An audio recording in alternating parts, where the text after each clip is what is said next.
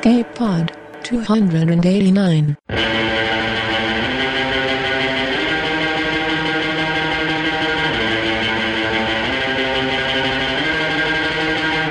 April 21st, 2011.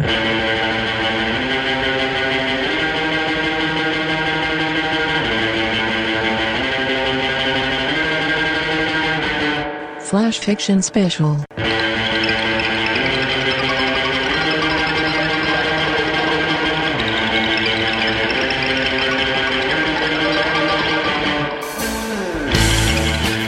Hello, fans of fiction. I'm your Escape Pod producer, Matt Weller. And that music you're hearing could mean only one thing this is a Flash episode. Now, before you start running for brain bleach and something with which to gouge out your eyes, I can promise you my clothes are staying on. Rather, uh, what I will be flashing your way today is a group of honorable mentions from the Flash Fiction Contest held in the Escape Pod forums. For the uninitiated, flash fiction is short form storytelling with a word limit. In this case, stories could not exceed 500 words. There are a number of brilliant pieces submitted this year, and you're really missing out if you don't go drop by the forums and read all of them. Unfortunately, that much good stuff means a lot gets cut before the top three are decided. Fortunately for you, we're using this episode to showcase three of them. As you can probably guess, Flash is about brevity, so let me waste no more of your time. First, we're going to dive into the realm of 1950s pulp sci fi with episode 37 Captain Max Stone versus Destructobot by Angela Lee. We're going to follow that with a misguided time travel tale, Many Mistakes, All Out of Order by M.C. Wagner, and conclude with a combination of the other two in a pulpy story of dimensional terrorism, Mr. Omega by Arnold Gardner. Episode 37 Captain Max Stone versus Destructobot by Angela Lee.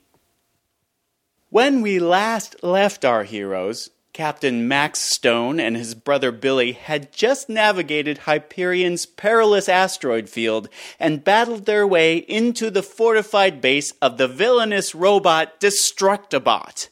The dastardly robot's latest scheme is the deadliest yet. He intends to destroy the Earth using a high powered negabomb.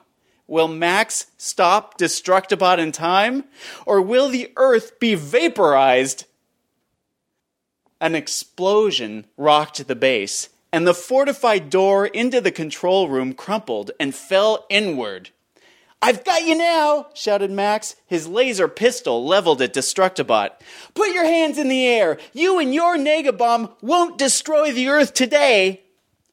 You tell him, Max, cried Billy, coming up behind the captain with his hypersonic slingshot at the ready.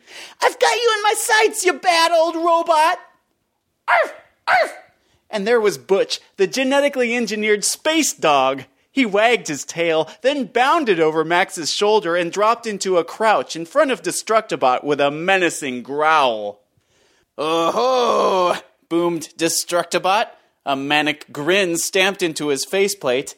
The steel mustache attached to it twirled of its own accord.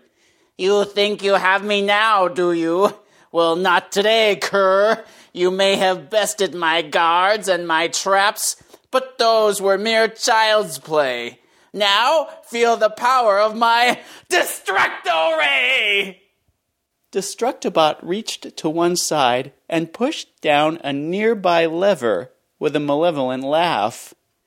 A panel on the ceiling opened, and a menacing looking gun lowered down through it and fired one, two, three times at the plucky trio, and then Oh! Destructobot looked at the three piles of ash, all that was left of the valiant Captain Stone, his trusty sidekick Billy, and their dog. If he could have frowned, he would have, but he hadn't upgraded his faceplate to allow emotion. But that wasn't supposed to happen. They were supposed to jump out of the way. He turned and watched the bright red numbers that counted down, down to the end of the earth that floated in the view screen behind him. It wasn't supposed to work.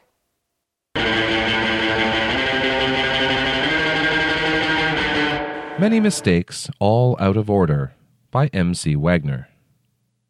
The first mistake was in our thinking they were ghosts. In our defense, the tradition of vanishing translucent figures wailing in the night might have influenced us. So, yes, initially we thought the time travelers were ghosts. It makes a kind of absurd sense. What eras would a benevolent time traveler visit? Why, they'd aim for history's greatest disasters the events where a word or two of caution would turn aside a ship sinking or a hotel fire. The more focused would aim for individual injustices, the more broadly minded would try to clear out Pompeii. The mm, second mistake was doubtlessly highly technical. From what they've said, a theoretical breakthrough in the 67th century handed potential time travel to any determined enough amateur physicist. However, before it was tried by sanctioned researchers, the moralities and legalities were roadblocked for decades in governmental subcommittees. It was banned outright until they could resolve, incontrovertibly, whether or not it was a good idea. Meanwhile, thousands of hobbyists donned period costumes and leapt through their homemade gates to rescue the distant past. It didn't work. Turns out, time doesn't like being fucked with.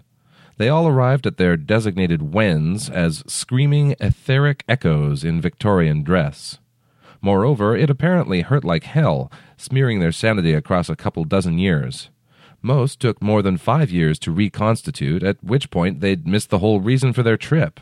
Completely insane, they'd end up floating around their landing point, wailing incoherently for two minutes about a disaster from years ago, and then dissolve out of the visible spectrum. Add sightings of these unfortunates to a community with an imagination, and you've got an age old tradition of revenant specters. The third mistake was that we thought, eventually, they'd all just go away. No such luck. Whatever they're made of, it's effectively immortal, and after loitering about for a thousand years, many ghosts have regained their sanity and intelligence. Crazed new arrivals keep turning up, but many that set their sights furthest afield are now psychologically whole. Not that it does us any good. As historians, they're crap. All focused monomaniacally on their target times, now long past. None have remembered a single avertible disaster approaching today in 3194. They all say the same thing. It wasn't a very interesting time. Maybe it's true, but I think they're holding out, and a lot more ghosts are showing up lately. The fourth mistake was in never considering that the ghosts might build another time machine. We can't stop them. It's built out of the same material they are, and we can't even touch it. They've carried it to the middle of the Sahara Desert and are set to turn it on tonight. Apparently, most are returning to the future to stop themselves leaving in the first place. I have no idea what's going to happen next, but I have a feeling it'll be terribly complicated. What worries me most is if we know they aren't ghosts, why didn't they?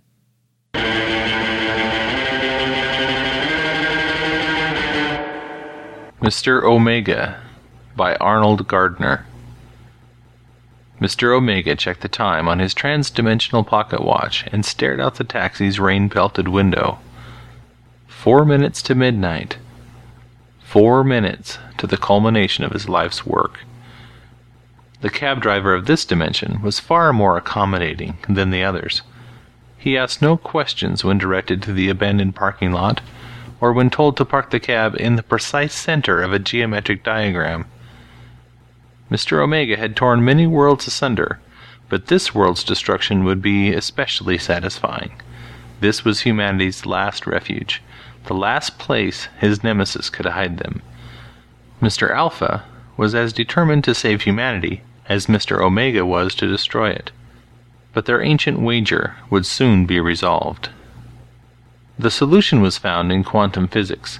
Each parallel dimension had a weak point in the continuum three quantum markers a precise time, person, and place. When aligned, these markers imploded into a vortex that consumed all. The odds of all three markers coming together through happenstance were astronomical. But with a little help from Mr. Omega, eleven dimensions had collapsed, and the last would soon join them. Time and place were simple matters of calculation. The real challenge was finding the right person. At least it had been the first time.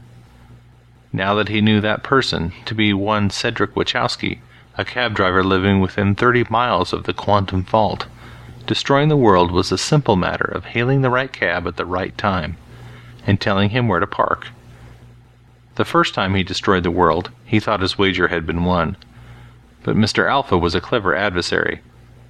While Mr. Omega devised humanity's destruction, Mr. Alpha was seeding humanity across 12 parallel dimensions. When the rain stopped, Mr. Omega rolled down his window and squinted at the receding clouds. Something was wrong. He opened his door and stepped out onto the glistening pavement. The wind that should have torn the world to pieces became a gentle breeze. Mr. Omega checked his pocket watch. 1201.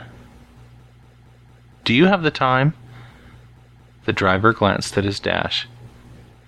I got 1201. His mind raced, reviewing the calculations. All three markers were aligned person, place, time. Everything was the same, just as before. What's wrong, mister? Forget to adjust your watch? Mr. Omega stared at the driver with sudden intensity. What was that? You know, daylight savings. Don't feel bad, happens to me all the time. I'd never remember if my wife didn't tell me.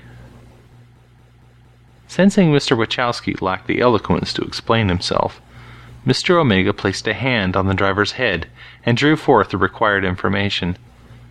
When he was finished, Mr. Wachowski slumped motionless onto the steering wheel, head smoking as the horn blared. Mr. Omega chuckled and stared at the night sky. Daylight savings, he mused aloud.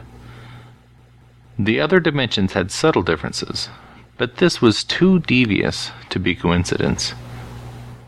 Well played, Mr. Alpha. well played.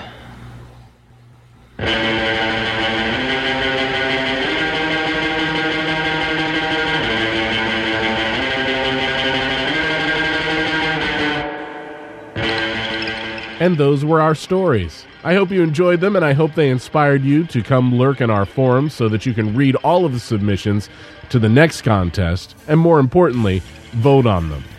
You may have noticed that one of our honorable mentions, the best cover band in the universe by Andrew Fazzari, was absent, but stay tuned. I guarantee you will hear it in an upcoming episode.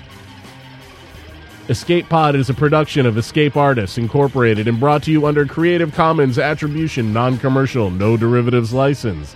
So you can't change or sell any of our episodes, but you can share them far and wide and bring folks our way for more of the same. Now, allow me to leave you with this thought, appropriately from none other than Grandmaster Flash. All you have to know is mathematically how many times to scratch it and when to let it go.